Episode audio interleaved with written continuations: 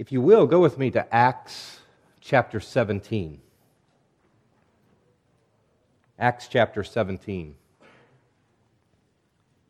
I mentioned this passage a few weeks ago as we uh, discussed God's lordship and our submission to His authority, but I'd like to go here again because it serves as a nice foundational text for our subject today.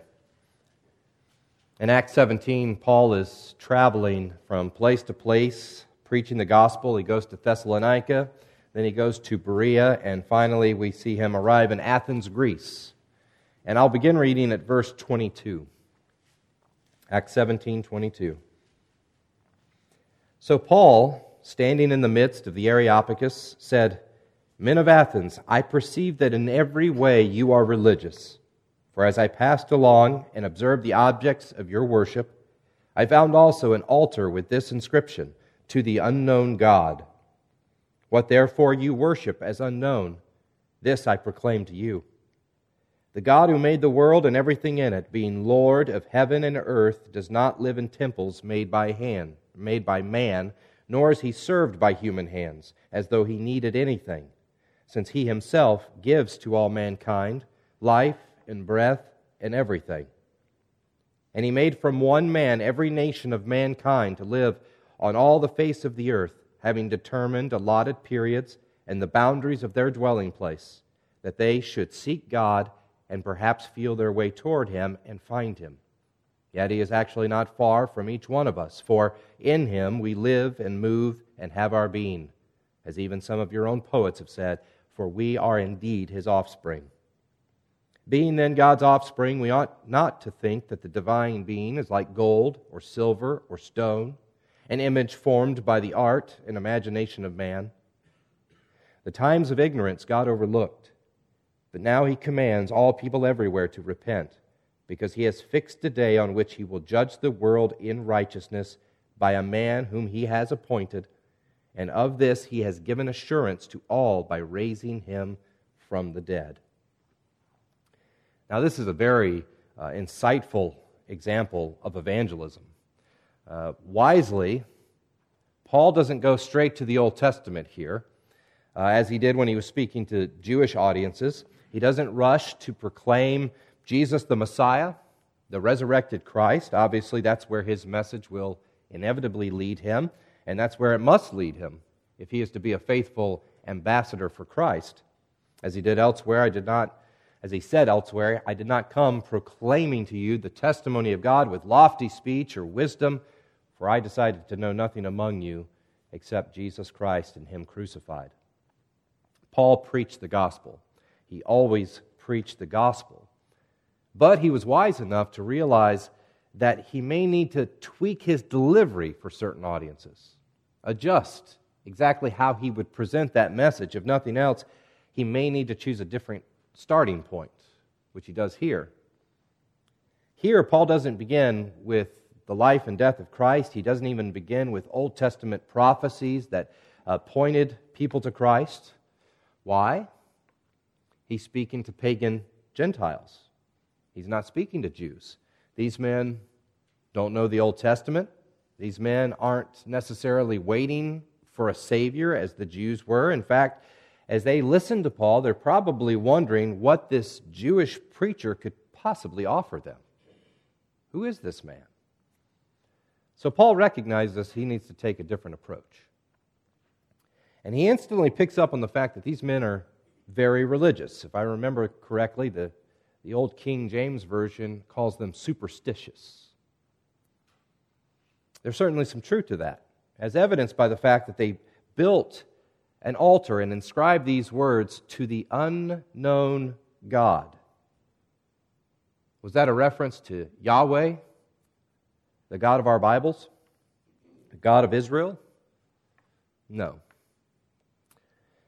But they were afraid of leaving some God out of all the altars that they built, of all of the uh, religious artifacts and things they did to appease these various gods, just in case they left any of these gods out.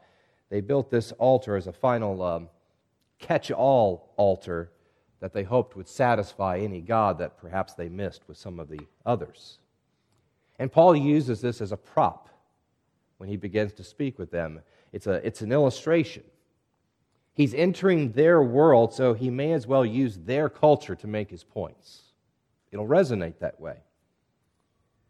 Even so, you'll notice he, he doesn't really spend the first ten minutes trying to become their buddy here. We don't see that. Instead, he begins with this bold, unapologetic rebuke of their entire religious system. It may be subtle to us, but he says, "The God who made the world and everything in it, being Lord of heaven and earth, does not live in temples made by man, nor is he served by human hands." In a place like Athens, that's bold. By declaring what he does about God here, he is denying every god the Greeks worshipped. At the same time, though, Paul doesn't just beat them down point by point. Uh, it's not a, a sermon full of nothing but rebukes. Notice what he says next, verse twenty-six, "And he made from one man every nation of mankind to live on all the face of the earth." Obviously, Paul's primary point is to teach them something about God, but he's also doing something else that's, that's quite useful in evangelism, uh, if you want to make a, a mental note of this. In a sense, he's uniting himself with the Greeks here. Do you see that? While they must have seen him as a complete foreigner, he's literally from another country, but he's also Jewish, and that creates a pretty big gap between them. They must have seen him as an outsider, an extreme outsider, but he's bringing everyone together here. For all of their differences, they share one substantial common bond, and that is their humanity, their blood. Through Adam, God made every nation of mankind. The Gentiles, the Jews, all of us. In effect, Paul says, you know, we're not that different. You boil it all down, we're not that different. As I said, it's an insightful example of evangelism. It's, on the one hand, Paul doesn't hesitate to, to contradict their worldview. If he's going to preach the gospel, he must contradict, contradict their worldview. On the other hand, we see him trying to bridge gaps at the same time. I think he said it best in First Corinthians nine when he said to the Jews, "I became a Jew in order to win the Jews. To the weak, I became weak. To those outside of the law, I stood outside of the law, that I might win all. I have become all things to all people, that by all means I might save some. And I do it all for the sake of the gospel." That's what he's doing here. In fact, Paul goes even further in making a connection with these Greek men. He quotes not one, but two of their poets. That's verse twenty-eight. Again, he doesn't cite the Old Testament here, not that we necessarily have the full sermon, but he doesn't appear to cite the Old Testament. He uses their own culture to illustrate his point. And what better way to get their attention? Oh, this guy knows our literature. And here I thought he was just some other, some random religious Jew. It's very clever on Paul's part. It's very effective. The point he wants to make about Yahweh, the true God, is something their people recognized hundreds of years before. It's as if to say, look, I'm not really telling you anything new. What I'm telling you about God is something that is practically intuitive. Your forefathers knew this centuries ago. More to the point, what does Paul say here about God? What's his, what's his message? First, God is the creator of all things. Verse twenty-four, God made the world and everything in it. Second, God is the sustainer of all things.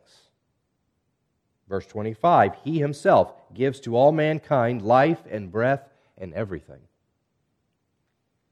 And third, God is sovereign over all things. Verse twenty-six, he made from one nation of mankind, he made from one man every nation of mankind to live on all the face of the earth, having determined allotted periods and the boundaries of their dwelling place. Of course, if God is the sovereign creator and sustainer of all things, it stands to reason that we, his creations, would depend on him, that we would seek him, that we would obey him, which is the point Paul comes to in verse thirty. The times of ignorance God overlooked, but now he commands all people everywhere to repent. Then, of course, Paul proceeds to talk about Christ. For our purposes, though, we want to focus on what he says about God. God is the sovereign creator and sustainer of all things. Now, in this Sunday school series, we've been studying godly fear. We began by defining what it means to fear God. Then we considered some of God's attributes, which should lead us to fear him. The more we know about God, the more we're inclined to fear him. Then we started to look at some of the, the more practical things we can do to grow in our fear of God. And in case it needs to be said again, godly fear is a very good thing. A very good thing. It's a necessary thing. It's a thing that comes with tremendous joys and blessings, which we will try to make as clear as possible before this series is over. Now, last week, Roger explained that to fear God is to live in the, the conscious awareness of his presence. It made me think of a line by the, uh, the Puritan Thomas Brooks. He said, "Though heaven be God's palace, it is not his prison." It's his palace, not his prison. In case anyone is tempted to think that God is way up there, far removed from life down here. No, that's not the case at all. When a heathen philosopher once asked uh, one of the Puritans, "Where is God?" that man replied, "Where is he not?" But we're talking about practical steps we can take to grow in godly fear. So I'll stress that we are to live in conscious awareness of God's presence. Yes, God is everywhere, but we need to recognize that. We need to remember that. We need to deliberately think about that day after day, moment by moment, which has a way of changing everything. It's one thing to think of God as this distant deity way up there somewhere. It's quite another to know he is here, to know that he is always with us, to know that he sees all. He knows all, including every fear and every concern in our hearts and minds. That realization changes everything, doesn't it? Now, building upon that thought, we want to consider another characteristic of someone who fears God. A God-fearing person will not only live in deliberate awareness of God's presence, but he or she will also live in deliberate dependence on God. That's what we're talking about today, depending on God. Again, I use the word deliberate for a reason. We depend on God whether we want to or not, whether we recognize it or not. The goal here is to be intentionally dependent on him. For what exactly? Everything. Absolutely everything, for all of life, for every moment, for every breath. Isn't that what we learn here from Paul in Acts seventeen? God is Lord of heaven and earth, verse twenty-four. He gives to all mankind life and breath and everything, verse twenty-five. He has determined allotted periods and the boundaries of our dwelling place, verse twenty-six. He is actually not far from each one of us, as we heard last week. That's verse twenty-seven. It is in him we live and move and have our being, verse twenty-eight. By the way, let me make a brief comment about that last quote, because I don't remember the details of the discussion, but I remember talking with a fellow Christian uh, some time ago, and I cited verse twenty-eight, and he told me that I should be careful about using that verse as some sort of proof text, because it comes from a song that was written in devotion to Zeus. And I understand his point, but let me briefly make a counter-argument in case you ever come across this or have thought about it yourself. First of all, the statement that Paul makes is true about God.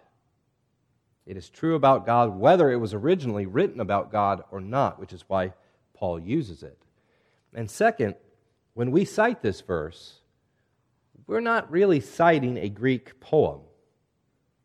We're citing the words of the Apostle Paul in the pages of divinely inspired Scripture.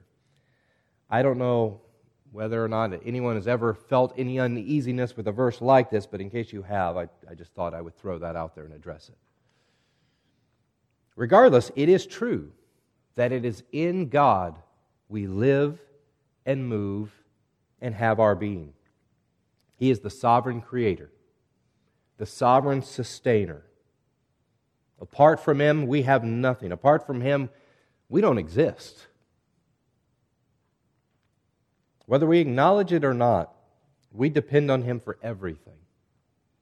The difference between the God-fearing believer and the unbeliever who doesn't fear God is this deliberate dependence. The former strives to depend on God, the latter doesn't, though he or she still depends on God. He or she just doesn't acknowledge it, doesn't realize it.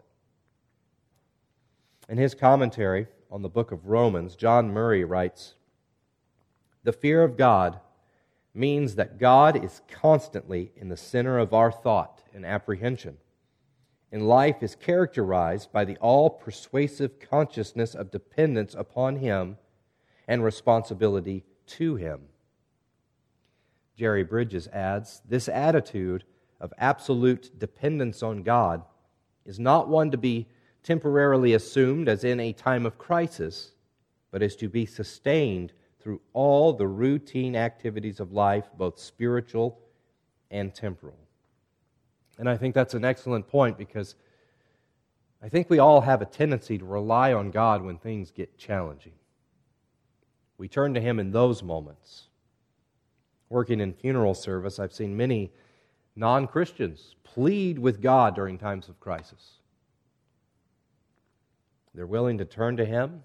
They're willing to depend on Him when they don't know what else to do. But as soon as life starts going smoothly again, the prayers stop. That sense of dependency evaporates. They quickly lose sight of their dependency on Him. It is in Him we live and move and have our being. This is just as true when life is going great as when everything is going wrong.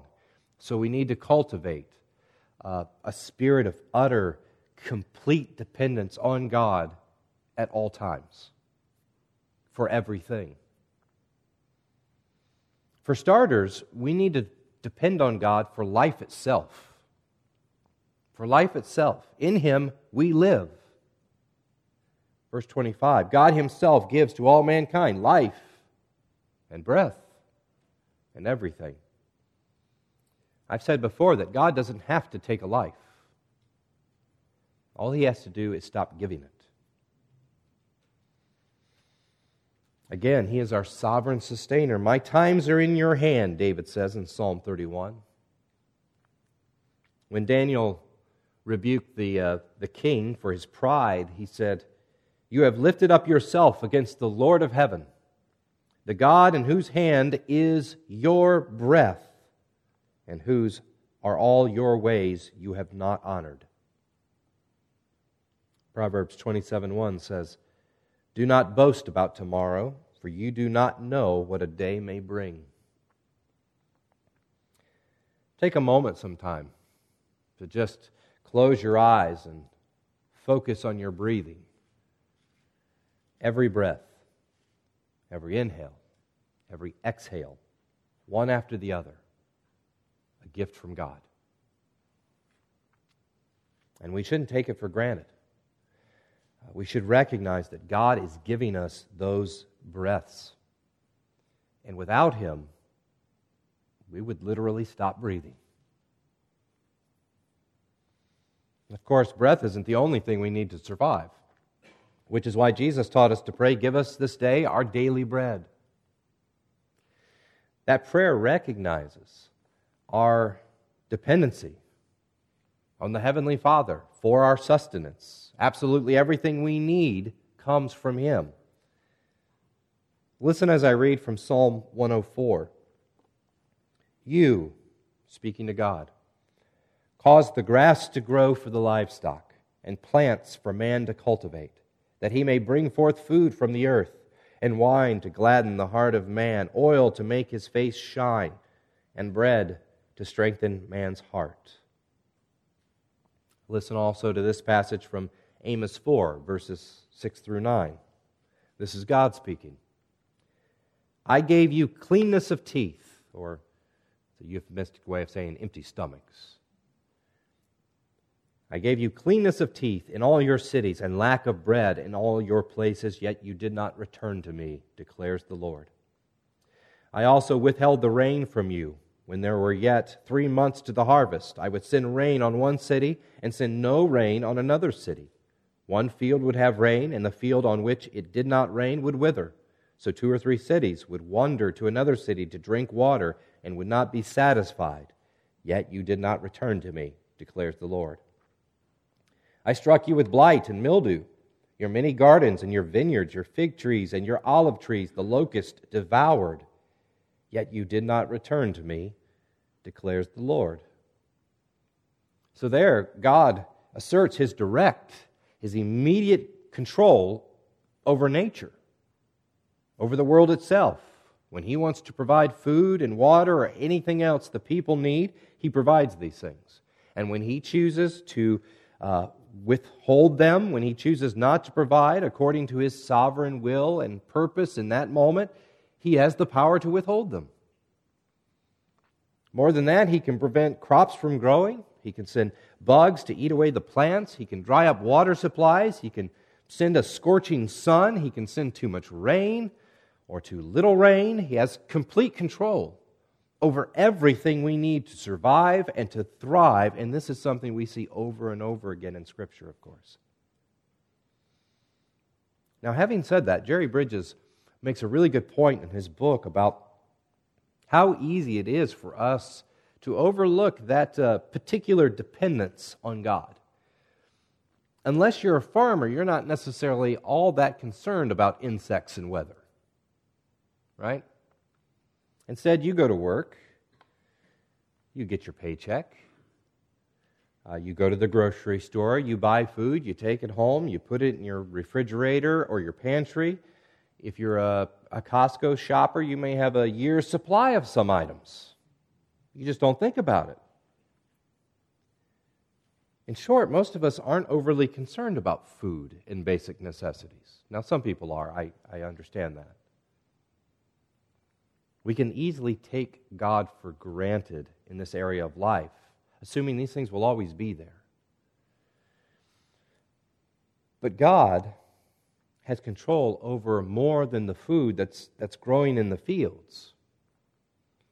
He has control over your employment. He has control over your paycheck. He has control over the grocery store and the supply lines that bring the food to the grocery store. He has control over your home and your refrigerator. You're reminded of this every time the power goes out. Listen to this warning from Moses, which he gave to the Israelites just before crossing into Canaan. This is Deuteronomy eight, verse ten. Moses says, take care, lest you forget the Lord your God by not keeping His commandments and His rules and His statutes, which I command you today, lest when you have eaten and are full and have built good houses and live in them, and when your herds and flocks multiply and your silver and gold is multiplied and all that you have is multiplied, then your heart be lifted up and you forget the Lord your God, who brought you out of the land of Egypt, out of the house of slavery, who led you through the great and terrifying wilderness with its fiery serpents and scorpions and thirsty ground where there was no water, who brought you water out of the flinty rock, who fed you in the wilderness with manna that your fathers did not know, that He might humble you and test you to do you good in the end. Beware lest you say in your heart, my power and the might of my hand have gotten me this wealth. you shall remember the Lord your God, for it is He who gives you power to get wealth, that He may confirm His covenant that He swore to your fathers as it is this day. Now, I don't know that much commentary is really needed here. God provided for the Israelites. God made the Israelites prosper. But there's an important warning attached to this reminder, which is, don't forget God. Specifically, don't forget Him as the source of these things. You know, sometimes we say, don't bite the hand that feeds you. God says, don't forget the hand that feeds you. Don't even forget the hand that feeds you. Don't ever assume that you have what you have by your own power and might, or just because this is what you get. This is just what it is. God says, I gave it to you. And implied in this, of course, is that God can just as easily take it away.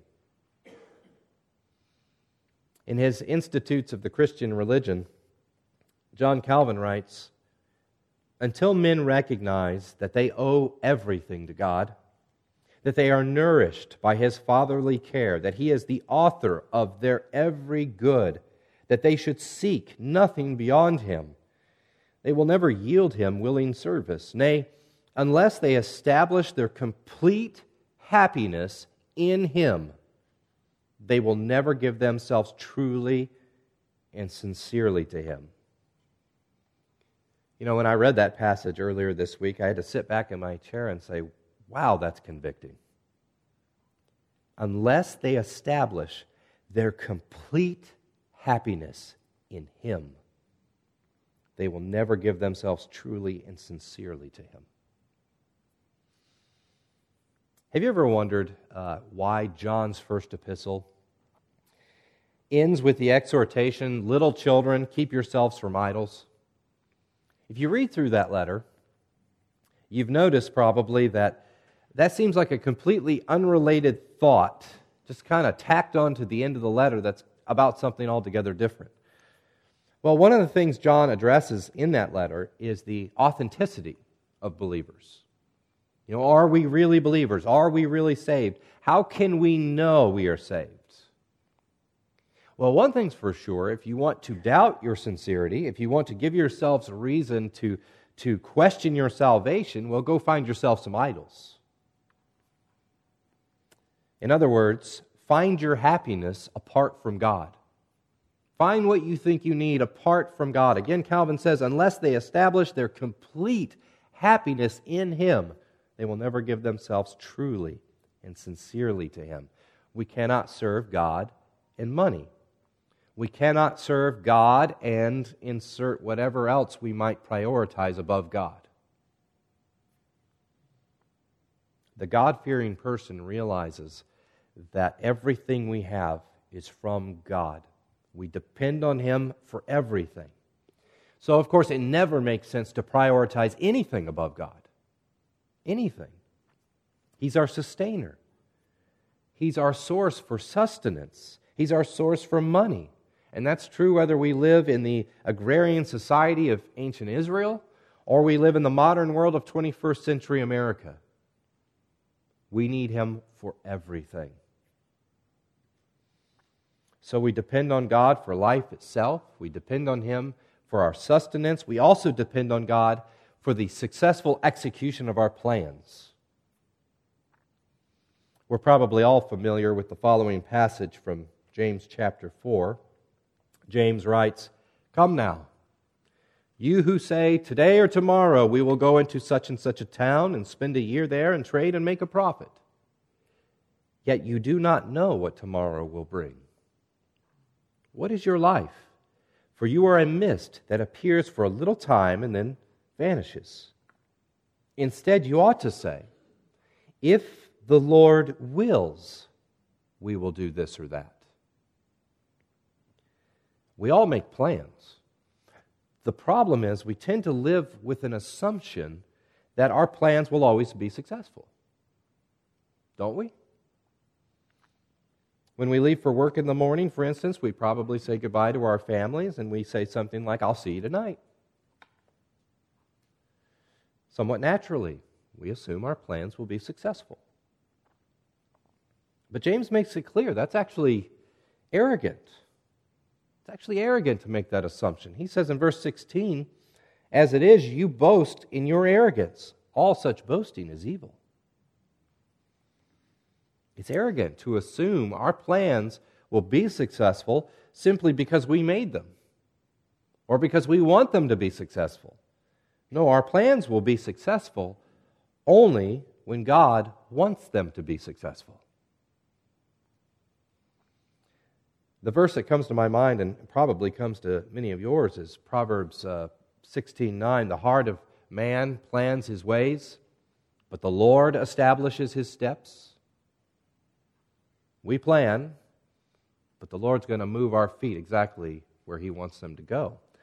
Uh, to be clear, there's nothing wrong with planning. That's not the issue. But we want to make our plans while we remain deliberately dependent upon God. As Jerry Bridges says, "Occasionally we hear that some public event has been canceled due to circumstances beyond our control. The fact is, however, all circumstances are beyond our control. We are absolutely dependent upon God for the carrying out of our plans. The person who fears God not only acknowledges this, but delights to do so. He or she finds great joy in realizing our dependence on the moment-by-moment caring of our loving, sovereign Heavenly Father." By the way, we should keep in mind that our plans often rely on other people, don't they? Whom we don't have any control over, and we realize that. But as Jerry Bridges points out, we're not really dependent on other people. We're dependent first and foremost on God. So even if you leave out other people, the plans are all about yourself, no one else is needed, you still depend on God.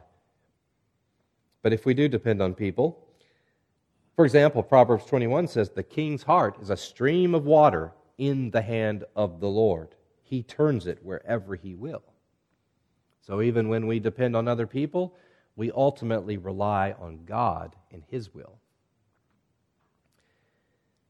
Now, in the remaining time, let's see if we can't make some application of this. Uh, it's one thing to believe we are dependent on Him. It's another thing to actively rely on Him. According to J I Packer, the primary way we do this is through prayer. He says the prayer of a Christian is not an attempt to force God's hand, but a humble acknowledgement of helplessness and dependence. When we are on our knees, we know that it is not we who control the world. It is not in our power, therefore, to supply our needs by our own independent efforts. Every good thing we desire for ourselves and for others must be sought from God and will come, if it comes at all, as a gift from His hands. I think that's a beautiful, God-fearing attitude, but it's also very practical. It's very practical. It's something that we can actively do in recognition to our utter dependence upon God. We pray. We pray for life. We pray for the things that we need in life. We pray for others. We pray uh, for our plans. We pray without ceasing, as Paul says, because we depend on God for everything, every moment of every day. Now, beyond praying, we also need to believe that the Lord is capable of answering prayers. I trust we do. We need to have confidence in His ability. A prayer, in other words, is not merely wishful thinking. It's not wishful thinking. We pray because we know God is sovereign. We know He is all-powerful. We pray because we know that all things are possible with God. In other words, He can answer prayers.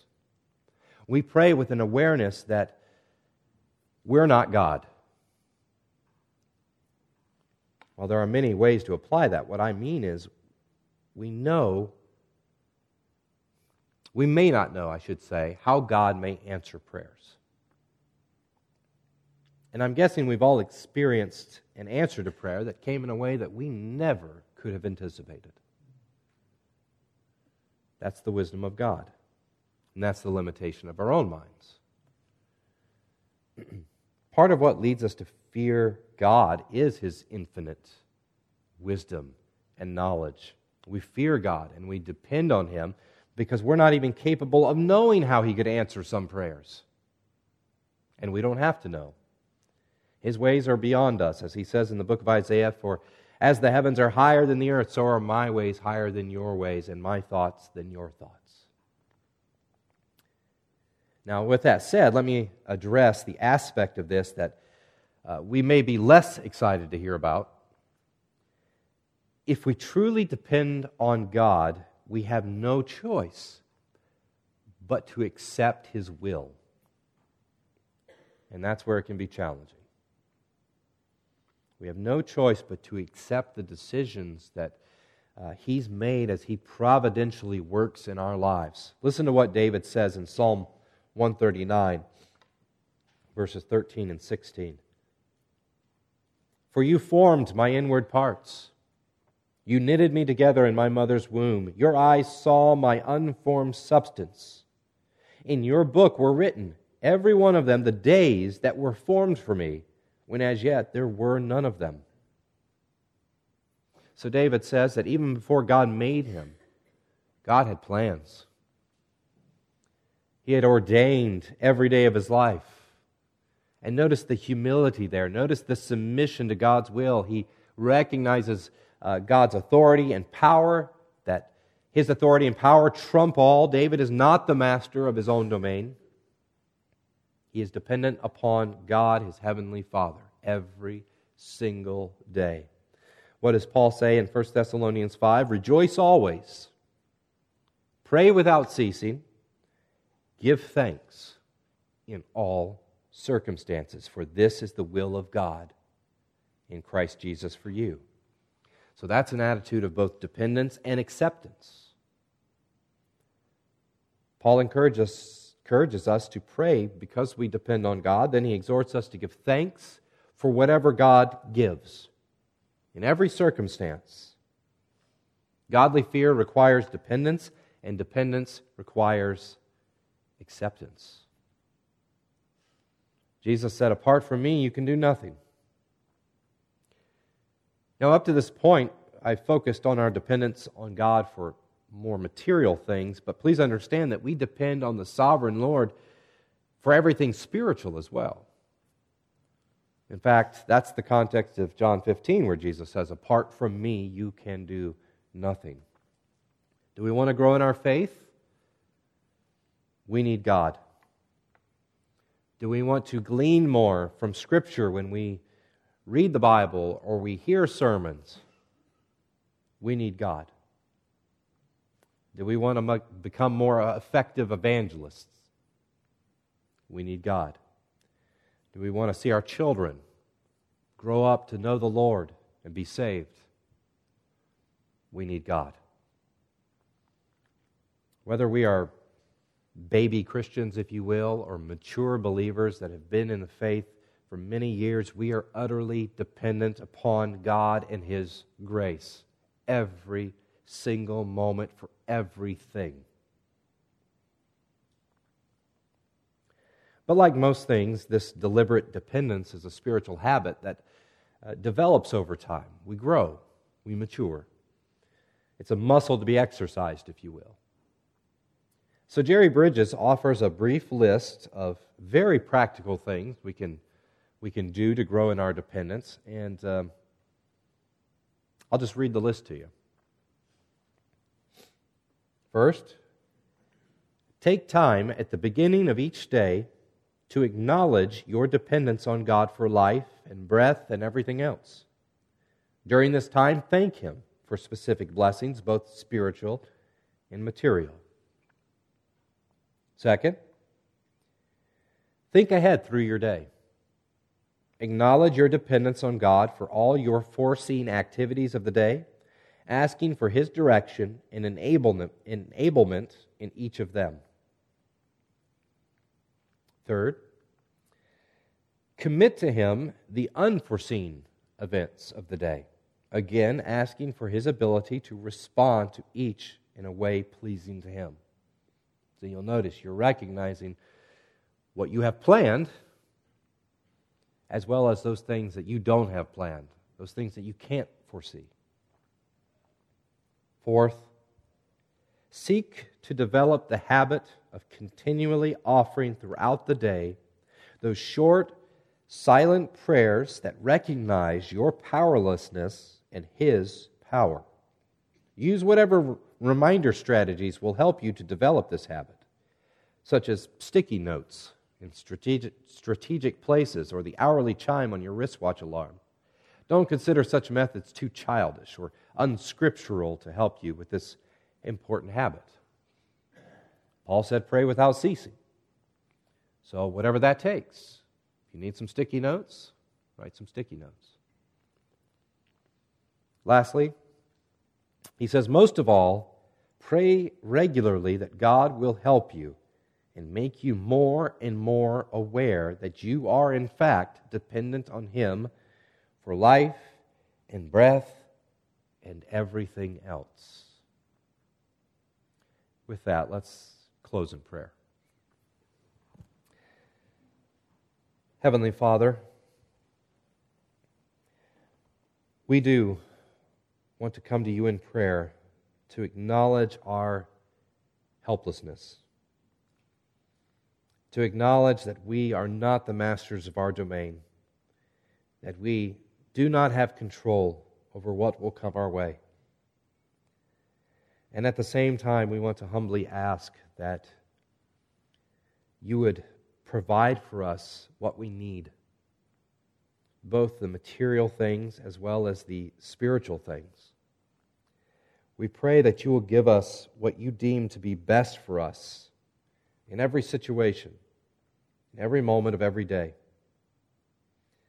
And help us to accept that when our plans are not carried out the way that we thought they would be or the way that we wanted them to be, that we will look to You, that we will understand that You work all things together for our good and for Your glory, and that You would help us to not complain, not to murmur, but to accept Your will and to be thankful beyond that, to always be grateful for what You have given us, understanding that You have given us precisely, precisely what we need. It may not be what the next door neighbor has. It may not be what we think we should have. But Your gifts are perfect. And so we thank You, and we just ask that Your Spirit would be with us moment after moment to help us recognize this dependence and accept Your will in all cases. I pray this in Christ's name. Amen.